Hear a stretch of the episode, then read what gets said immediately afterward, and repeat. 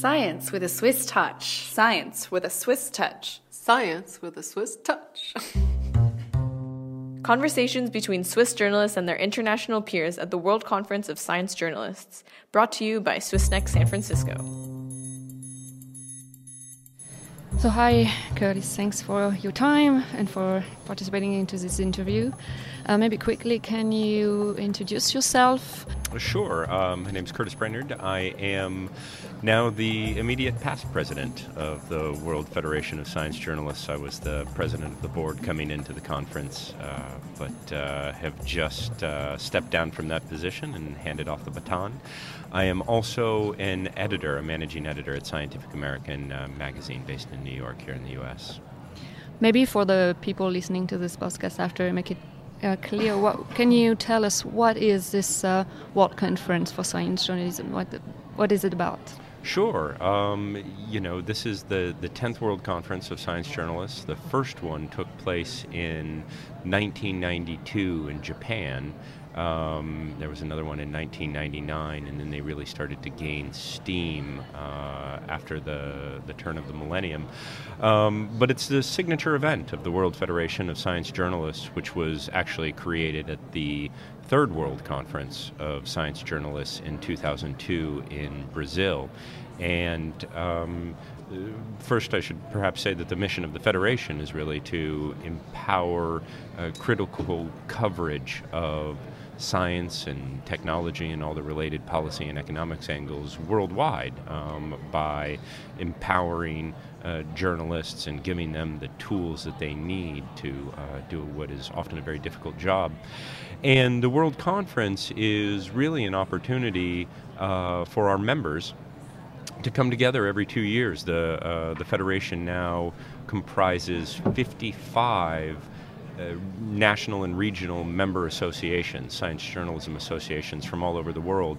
And those associations, in turn, represent more than 10,000 people. So it's really quite a large network. Um, and the conference is, uh, as I said, uh, the opportunity for many of these people uh, to come together to discuss best practices and standards within our industry, to talk about uh, the challenges and the opportunities that we're facing as an industry around the world, um, the things that we have in common uh, as well as the things that are different uh, from region to region. And I think that's kind of one of the most interesting things about it is is, is to see both what we what, what we share and, and, and where we differ. And uh, you know, I, th- I, think last but not least, maybe one of the great things about this conference is that, uh, as we all know, science in many parts of the world, unfortunately, is a, a relatively small part of any given news operation.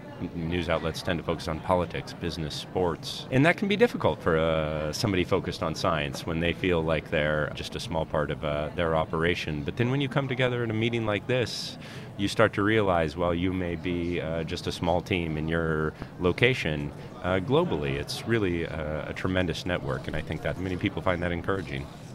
So you were talking about the challenges um, that science journalists fa- are facing today. Can you give us a few examples of those challenges? The biggest challenge is, of course, and has been for a long time access to information and to experts. You know, this is a problem uh, that plays out differently in different countries. In places like the United States and Europe, it's really an issue of sometimes being blocked uh, by politicians or business interests that are trying, for various reasons, to prevent journalists from gaining access to the information and the experts that they need. In other areas, it's sort of a different problem. Uh, in places, uh, certain locations in Africa and Asia in particular, it's it's just you know gaining access to the journals. You know, most of the scientific literature is um, coming out of um, larger, more developed countries, and, and some of our members aren't able to get a hold of uh, you know scholarly papers or get them in their local languages so that they can translate them for local audiences. That's a big one. Beyond access to information and experts, of course, uh, resources and support. It's it's an ongoing challenge I think all around the world.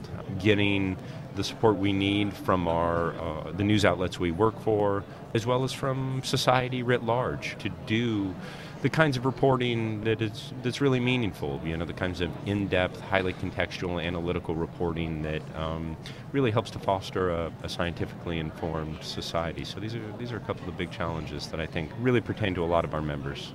Mm. For those members facing these uh, two or three challenges you've mentioned, what kind of tool when they come to the conference, what concrete tools or advices or uh, that, the conference can provide us uh, them to, to, to to deal with those uh, challenges? Well, uh, when it comes to access and information, it's a place to share certain approaches. You know, when you when you approach a government official and you request uh, an interview with a, a, government scientist, or you request access to a database, how do you go about doing that?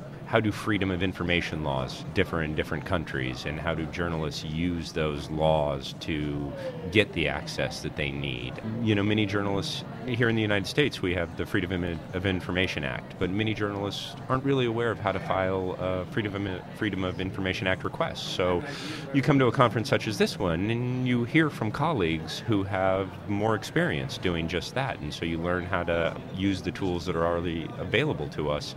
It's also a, place to discuss, uh, for example, new trends in science, such as the open access movement, which is, of course, just hugely significant and is, is, is transforming uh, the way science is done and has been for many years now. And I think the open access movement is great. You know, it's all about making more science available, not only to journalists, but to the public and all those who need it. So you can come to this conference and, and learn about what's new in open access, who's doing it, and how to get access to people who are involved in that movement.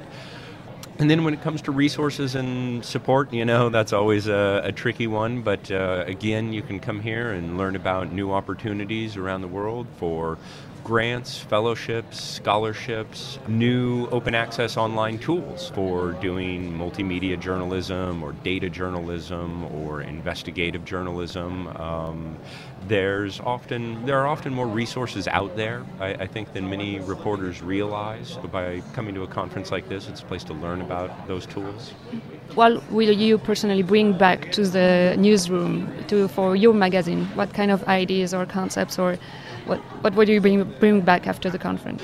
One of the things that I'm going to take back to New York, where we're based, is I'm, I'm I've become keenly interested over the last couple days in a question of how science advice is provided to governments around the world. I've uh, had a really interesting uh, conversation yesterday with the science minister from South Africa, and um, it was very interesting to hear from her about how uh, she tries to foster a more scientifically informed government in South Africa.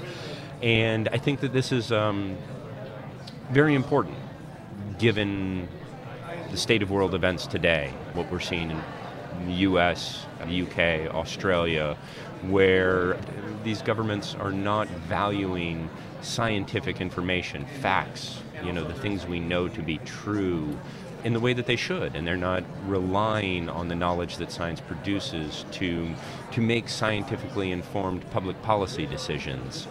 And so, what I'd really like our, our magazine to do is explore how we can break through that, how, how we can apply pressure on governments to trust in their scientists, domestically and internationally, um, in the knowledge they produce in order to make the, the best possible public policy decisions. Okay. What do you expect for the next conference that will uh, now we know take place in Switzerland, in Lausanne? Uh, what are you, are you as a member and maybe future participant? What do you expect from this uh, next uh, conference? Well, I think it's going to be fantastic, and I'm, I'm so happy that the conference is going to Lausanne. You know, I should say one of the things that I, I found really interesting about the bid is uh, I, I, love the way that this is really a team effort, that, the, that we have this Alpine consortium, and that it's really the Swiss and the French and the Italians coming together to produce this conference. I think that's going to bring a lot of value. It's not something that's happened uh, in recent years. I mean, of course, we've had associations collaborate. Uh, we had two associations, the National Association of Science Writers and the Council for the Advancement of Science Writing, collaborating here on this conference. But they're both American associations, and so to see this multinational collaboration is great, and I think a lot will come of that. And obviously, the region is just a powerhouse for the sciences. So, you know, I, for one, am looking forward to visiting CERN. I mean, I, I don't know how many stories I've read and edited about CERN and just the amazing work that they're doing there. So, but I've never been. I think that's going to be a real highlight for me. And EMBL and some of the others that are there. I just think that these are uh, some organizations that are now really defining some of the biggest projects in science and are really on the cutting edge of scientific research. Uh, the European Brain Project, for example, you know, we have a, a corollary project here in the United States, you know, looking into um, cutting edge neuroscience and really trying to understand, um, you know, that most important of organs up in our our, our heads, which is still su- such a mystery to us. So. Um, you know, there's just going to be a lot of different uh, uh, areas uh, I think that are going to be showcased in Lausanne and uh, should be really fascinating. Okay, thank you, Curtis. My see, pleasure. See you in Lausanne. I can't wait. Science with the Swiss touch.